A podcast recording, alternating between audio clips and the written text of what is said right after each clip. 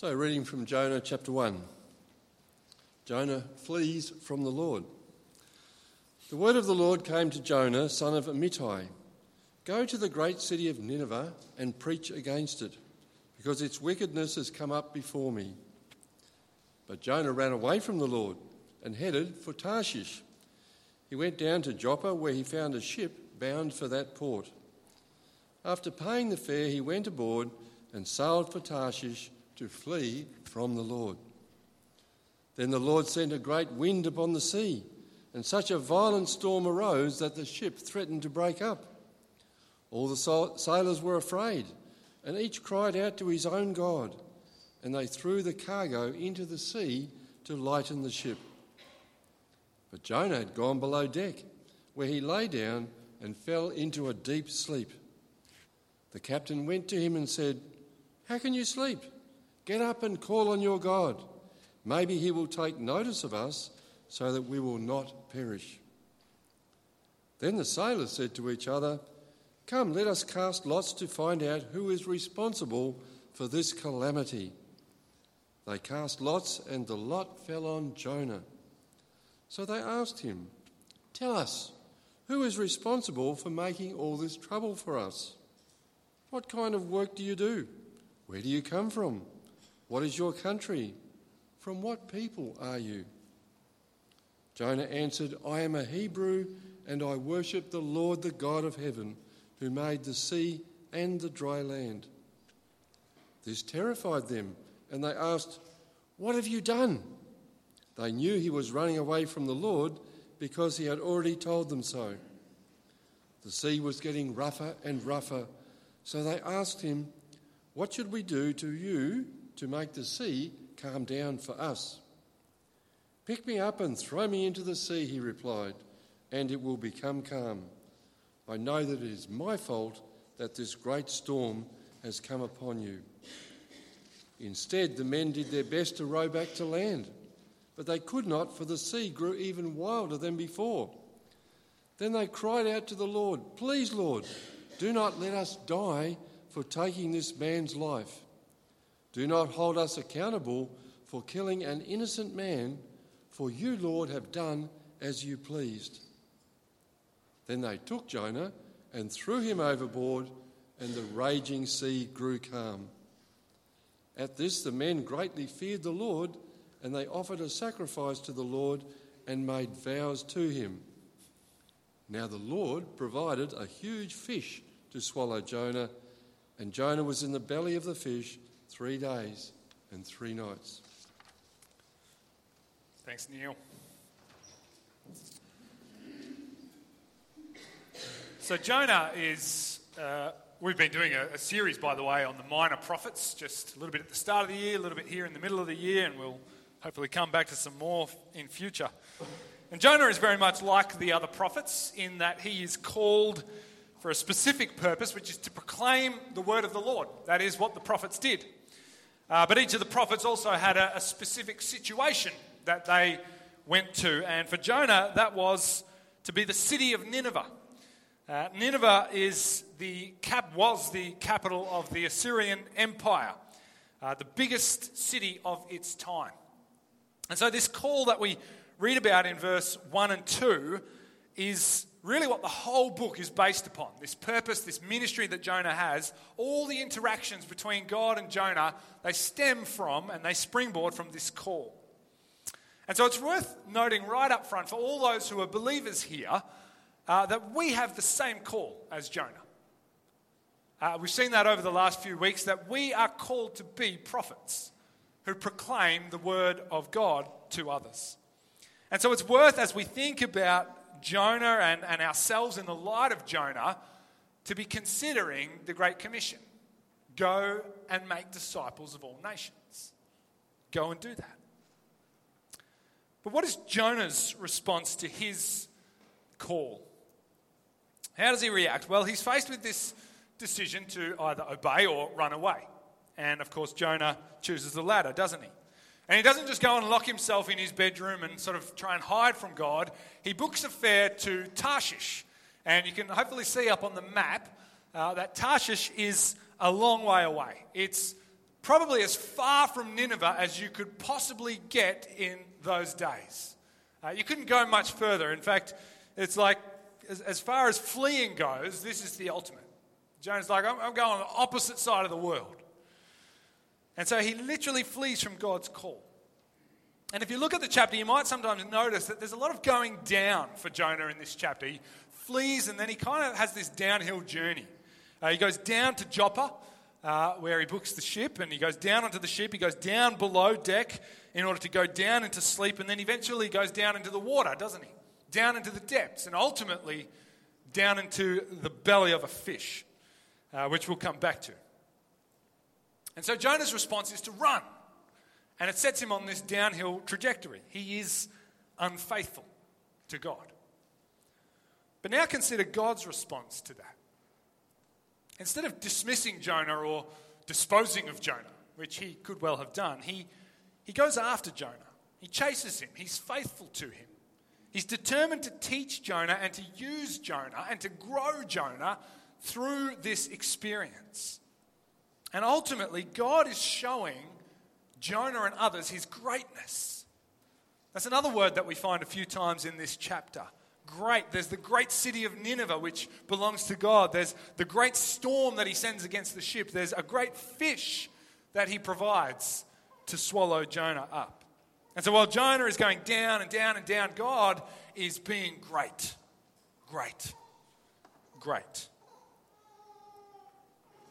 And while he graciously pursues Jonah to save Jonah, he's also doing these other things like revealing himself to the sailors, these pagan sailors.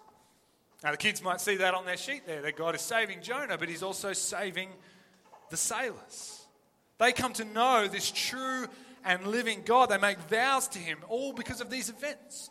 And that doesn't justify Jonah's disobedience, but it does show how God can save even through and even despite Jonah's rebellion. I mean, imagine what he could do through a willing prophet.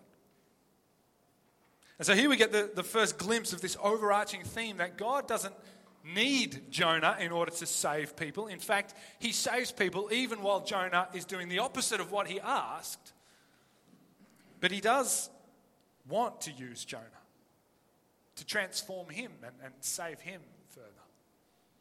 It's a little bit like when Evie wants to help me unload the dishwasher. Uh, it, it is far longer to do it with her. I can do it much quicker by myself, and she often does things that then needs to be undone, of course. But I'm glad to do it with her. It's, it's fun, it's enjoyable. And of course, she's a lot more willing as opposed to, to Jonah. For now, anyway, that'll probably stop soon.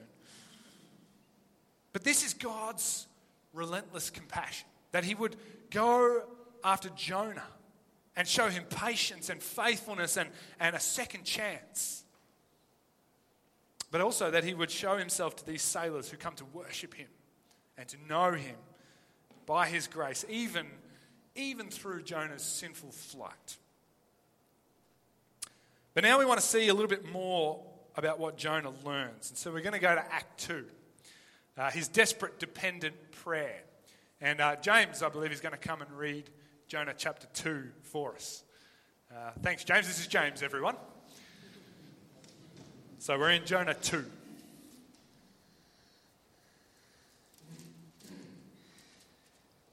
Then Jonah prayed unto the Lord his God out of the fish's belly, and said, I cried by reason of mine affliction unto the Lord, and he heard me. Out of the belly of hell I cried, cried I, and thou heardest my voice. For thou hast cast me into the deep in the midst of the seas, and the floods compassed me about, and the all billows and the waves passed me over. Then I said, I am cast out of thine sight, yet I will look again toward thy holy temple. The waters compassed, compassed me about, even to the soul. The depth closed me around you, the weeds were trapped around my head. I went down to the bottoms of the mountains, the earth with their bars was around me forever, and yet hast thou broken, brought my life from corruption, O Lord my God. When my soul fainted within me, I remembered the Lord and my prayer came in unto thee into thine holy temple. They that observe lying vanities forsake their own mercy, but I'll sacrifice unto thee with the voice of thine of thanksgiving, I'll pay that, that I'll pay that that I have vowed. Salvation is of the Lord. And the Lord spake unto the fish and vomited out Jonah upon the dry land. Thanks, James.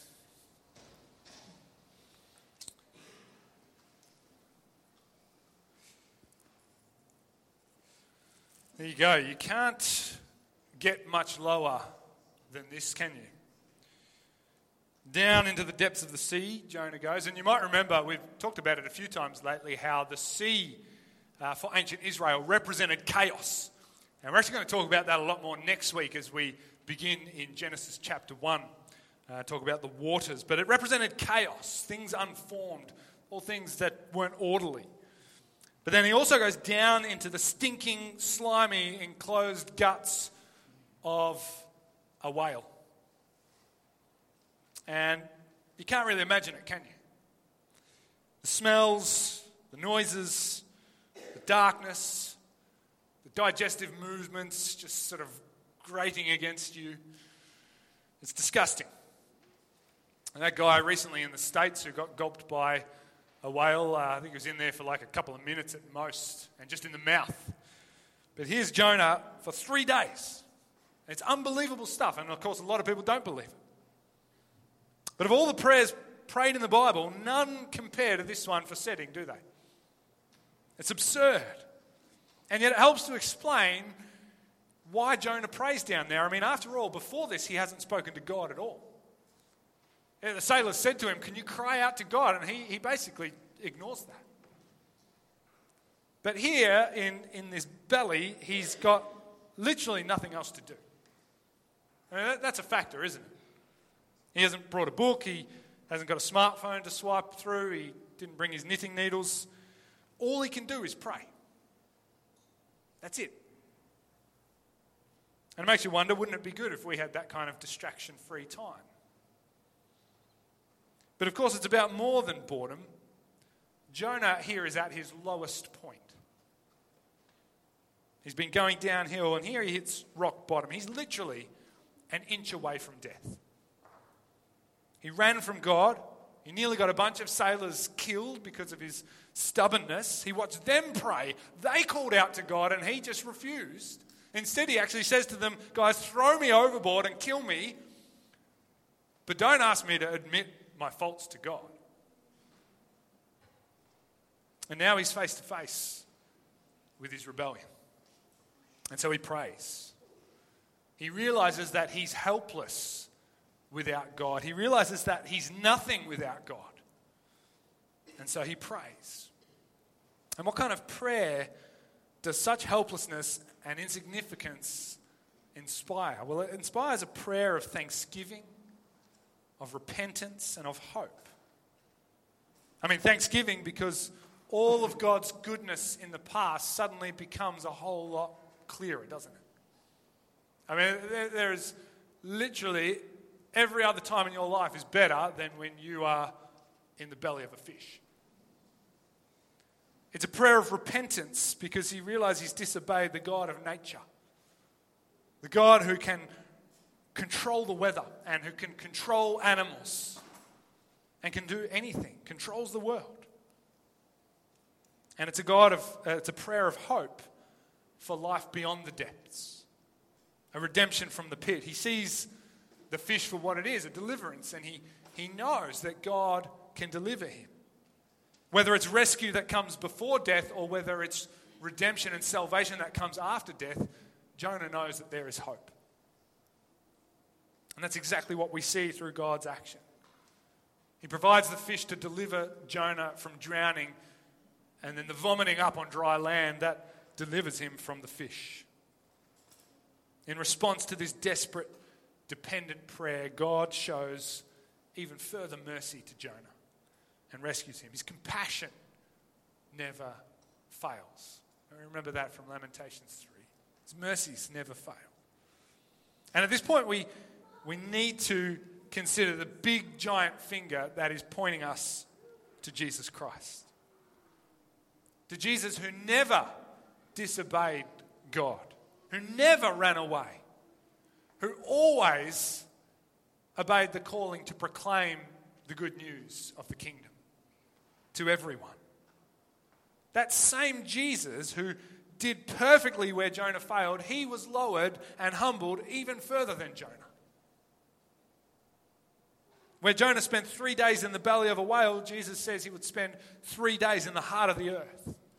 Where Jonah nearly died, Jesus died and was buried.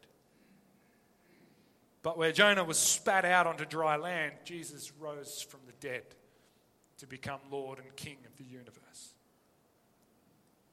Because Jesus is not only the greater and perfect Jonah who obeys, but he's also the ultimate revelation of God's mercy and compassion and his victory. Jesus is lowered to the depths on our behalf and then exalted to the heights for our blessing.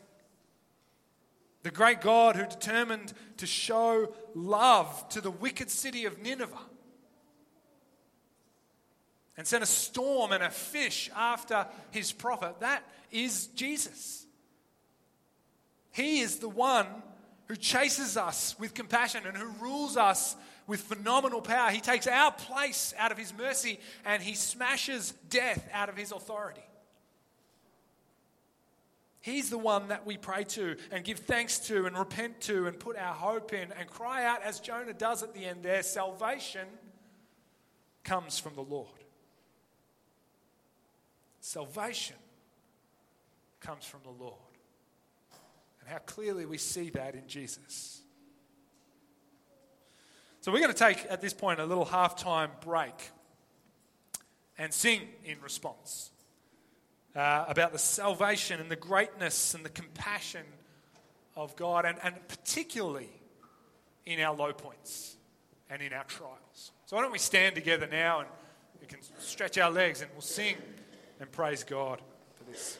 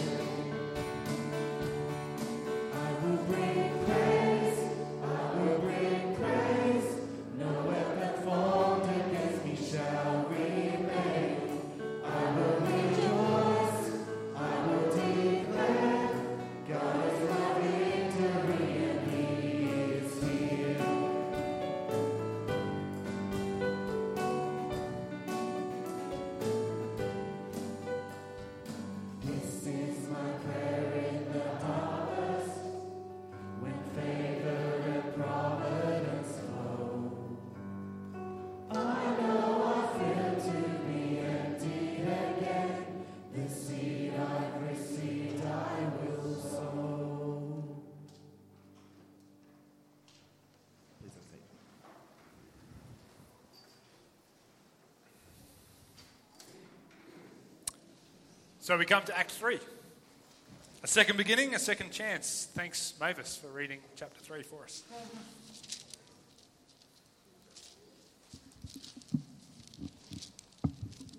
Thank you. Then the word of the Lord came to Jonah a second time Go to the great city of Nineveh and proclaim to it the message I give you. Jonah obeyed the word of the Lord and went to Nineveh. Now, Nineveh was a very important city. A visit required three days. On the first day, Jonah started into the city. He proclaimed, Forty more days and Nineveh will be overturned. The Ninevites believed God. They declared a fast, and all of them, from the greatest to the least, put on sackcloth. When the news reached the king of Nineveh, he rose from his throne, took off his royal robes, covered himself with sackcloth, and sat down in the dust. Then he issued a proclamation in Nineveh by the decree of the king and his nobles. Do not let any man or beast, herd or flock taste anything, but let man and beast be covered with sackcloth. Let everyone call urgently on God. Let them give up their evil ways and their violence. Who knows? God may yet relent and have compassion, turn from his fierce anger, so that we will not perish. When God saw what they did and how they turned from their evil ways, he had compassion and did not bring upon them the destruction he had threatened. I think I'll go that way. Thanks, Mavis.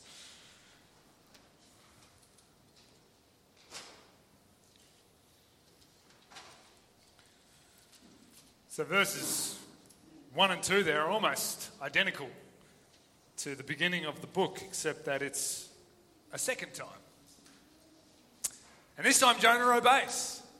He goes to Nineveh and proclaims the word of God, judgment and all. And not only that, they repent. They repent. They turn from their evil ways and seek the Lord's compassion. And not only that, God shows them mercy. He relents from destroying them and they are saved. And we need to just pause for a second and consider the absolute magnitude of these events. I mean, firstly, this call to preach judgment to Nineveh is an outrageously intense mission for this one man. It's not only the biggest city of its time, but it is also the most wicked, full of ungodliness and sin and debauchery and evil of, of every kind. It's an absolutely overwhelming task. I mean, imagine if God told you to go today and preach judgment and destruction to the city of Melbourne. Go over there right now and do that. Where would you start? How would that look? What would you do? Wouldn't you also be inclined to run in the opposite direction? I mean, Jonah's actions don't seem so bad, do they? But the magnitude of the task makes the magnitude of deliverance exponentially bigger. Imagine a whole city repenting. I like to have the image in my mind of a, of a Dan Andrews in sackcloth. But imagine, imagine God starting a revival through one grumpy, reluctant prophet. But that's what he does. The great God saves the great city. He saved a few sailors when Jonah bolted in the other direction, but he saved an entire city when Jonah obeyed. The kids can see that on their sheets. God saved Nineveh. He saved Jonah and sailors and this whole city. And doesn't it make you wonder, even just a little bit, what might God do with us if we were more willing? What could the great God of nature and of souls do with our proclamation and our witness? Sometimes I wonder if the slow trickle of Australians into the kingdom is what God is doing with a reluctant, hesitant, excuse making church. And perhaps in the future, there's something bigger or a revival through a willing, passionate, gospel proclaiming church. And maybe He has to humble us some more for that, or maybe He has to remind us who is in control before we go forth with zeal and conviction. Maybe He's got to feed us to the fish for us to see clearly. I mean, if God can bring a city like Nineveh, the biggest city of its time, a city that is an empire, to its knees. He can do anything. And we look around at the secular world and we think, no, it's too firm, it's too strong against the gospel. But God can do anything. Nothing is too outrageous. Even our leaders in sackcloth. And so that's the end of chapter 3. And wouldn't that be a great place to stop right there? Jonah would just make a lot of sense if it just ended after chapter 3. You know, you know Jonah's repented, he's obeyed, God saved him, saved the sailors, Nineveh is saved, everyone's going to live happily ever after. But no. For Jonah, and definitely for us as well, the learning never stops. I hope the kids can see that too. Learning never stops, even if you're as old as the oldest person here there are still lessons to learn. Jonah's pig headedness and misunderstanding rears up again for a fourth act. And I'm going to invite Jamie to come and read chapter 4 for us. Thanks, Jamie. Reading from chapter 4 Jonah's anger against the Lord's compassion. But to Jonah, this seemed very wrong, and he became angry. He prayed to the Lord. Isn't this what I said, Lord, when I was still at home? That is, what I tried to forestall by fleeing to Tarshish. I knew that you are a gracious and compassionate God, slow to anger and abounding in love. A God who relents from sending calamity. Now, Lord, take away my life, for it is better for me to die than to live. But the Lord replied, is it right for you to be angry? Jonah had gone out and sat down at a place east of the city. There he made himself a shelter, sat in its shade, and waited to see what would happen to the city. Then the Lord God provided a leafy plant and made it grow up over Jonah to give shade for his head to ease his discomfort. And Jonah was very happy about the plant. But at dawn the next day, God provided a worm which chewed the plant so that it withered.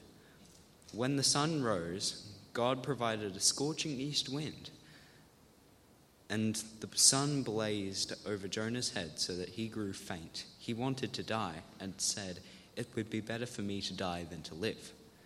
But God said to Jonah, Is it right for you to be angry about the plant? It is, he said, and I am so angry I wish I were dead. But the Lord said, You have been concerned about this plant, though you did not tend, tend it or make it grow. It sprang up overnight and died overnight. And should I not have concern for the great city of Nineveh, in which there are more than 120,000 people who cannot tell their right hand from their left, and also many animals?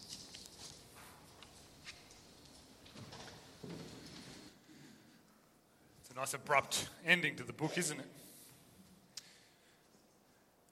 You can just see Jonah in our day and age, uh, instead of sitting there over the cities, sitting in front of his computer, watching the news feed, maybe with a bit of popcorn. What's going to happen to Nineveh? It's not fair, God.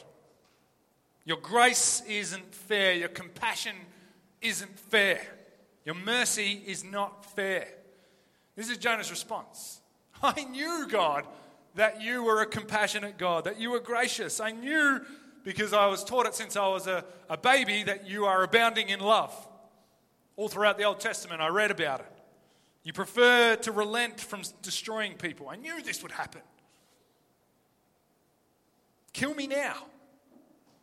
That's what he says. It's not fair. Kill me now. I don't want to live in this world. I mean, what a, a fantastic lesson in entitlement and the stubborn pig headedness of human beings. The petulant Jonah, who was himself just rescued from the belly of a fish, just rescued from death. Here he is whinging about God rescuing others. Why? Well, because he's an Israelite. They're entitled to God's salvation, apparently. But these wicked Gentiles are not. They should be destroyed. And so God kind of tests him and teaches him a little bit further. He provides this plant and then takes it away. And when Jonah loses the plant, he repeats his petulant, dramatic plea Kill me now, God. I'm so angry about this plant. I don't want to live in a world where my private little personal shade plant has been taken away. Not to mention one where God doesn't smite my enemies. Woe is me. And all the while, God is teaching him, isn't he? Teaching him who's in control, teaching him that the vine and the fish and the salvation is from God, yes.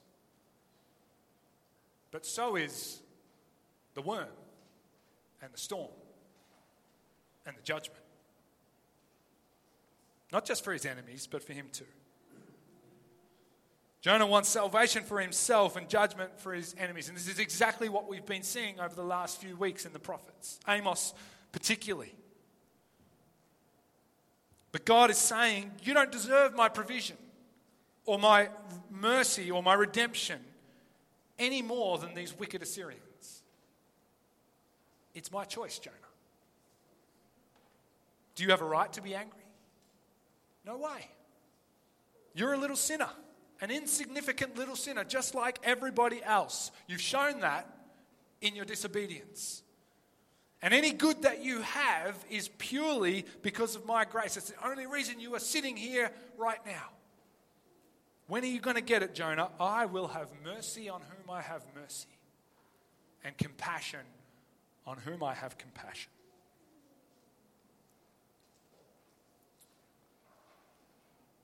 Aren't we just like Jonah? Just think about the entitlement.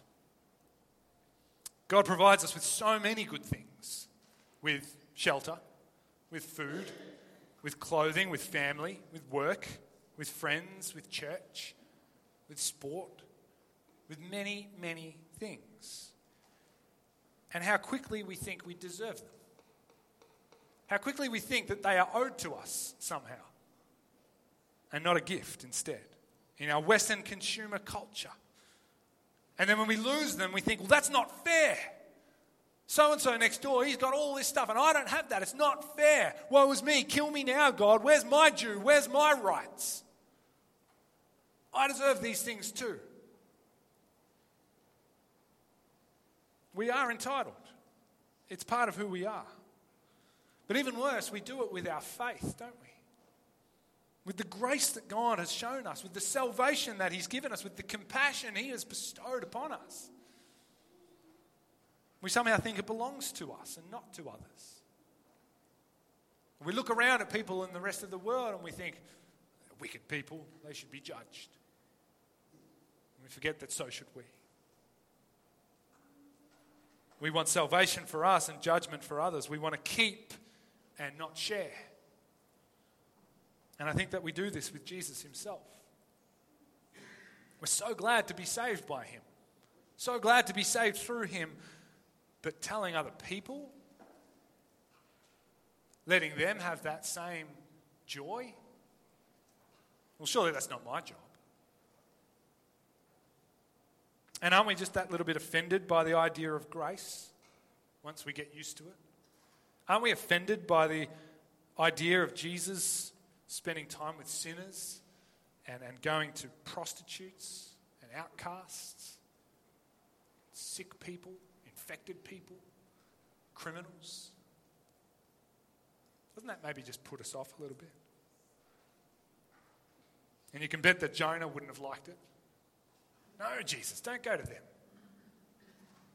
Not the sinners, not the pagans, not the Romans. Aren't we like that too? Just a bit. We need to get over ourselves. We need to wake up where we can to our selfish entitlement and our spiritual comfort and see the always accelerating, always expanding, always increasing compassion of God. We need to stop putting limits on His love and instead share it with the so called worst of us. I was challenged last night over this weekend. I've, I've been angry about what some of our leaders are doing. Angry. And I just want to, you know, do something with my anger. But I can't limit God's compassion towards them and to others who maybe agree with them and to the rest of the whole world. None of us can. God will show mercy where He wills. And if we can't wake up to this entitlement or this righteous sense of, you know, judge, judgment on others, then we need to ask that God will throw us overboard from our secure ships of safety and send a storm into our lives, or that He will give us three days of near suffocating whale gut prayer, or that He will take away our favourite shade plants, or whatever else we feel entitled to so that we humbly learn more about his relentless compassion and his offensive grace. In Jesus, no one is more deserving than any other. You don't deserve salvation any more than Hitler does, but you can be thankful that you have it. Thanks to the grace of God. Jesus never looked down on a single person, but he bent down to serve them, didn't he? He washed feet and he healed lepers and he forgave prostitutes and he, he raised dead people. He loved everyone. And we need to stop limiting the compassion of God and instead live it and copy it. Kids have that there on their sheet. God used the plant and the worm to teach Jonah that he shouldn't be angry, but instead should care deeply for people and want to save them, to see them saved. Remember, God doesn't need to use us, He can do all of it without us. But He does want to use us, to teach us, to humble us, to transform us, to grow us, to help us. That's His compassion as much as our initial salvation. And we cannot sit there idly thinking, yes, I've been given salvation, all is well. Because God has more grace to show us and to show others through us, as He did with Jonah.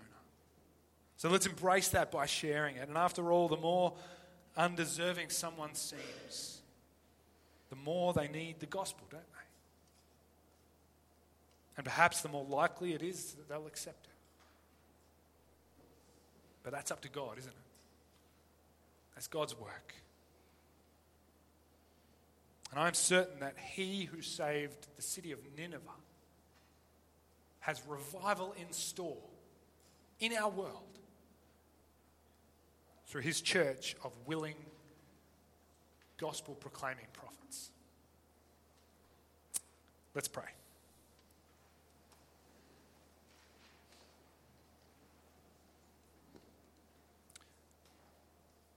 Father God, we confess our likeness to Jonah in running away, in fleeing from your call,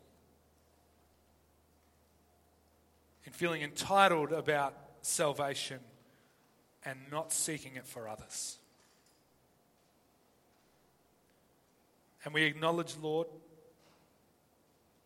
that you are going to save with us or without us. That you will keep growing your kingdom, saving people who seem impossible to save, and spreading compassion all around the world. And so we humbly ask, Lord, that you will teach us and use us. And more than anything, Lord, we pray for revival in our country, here in our city, all across the world. Lord, as it grapples with, with so much at the moment, we pray that you will be at work through your church, through willing prophets, through people willing to proclaim the gospel, the good news of Jesus. And that you would bring revival and that you would turn people's hearts towards you, that you would save souls, that you would redeem people from the pit and set their feet on a rock. Lord, we pray that you will work this through your Holy Spirit and your sovereign power. Only you can do it, God. But please use us, humble us. Take away, Lord, our selfish indulgence. Take away the things that we so quickly idolize. And push us, like you pushed Jonah, into those contexts and into those places and into those relationships where we can share the gospel. Father, we pray that you will do that because our lives are changed and you have delivered us.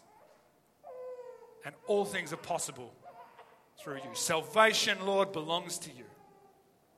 Amen.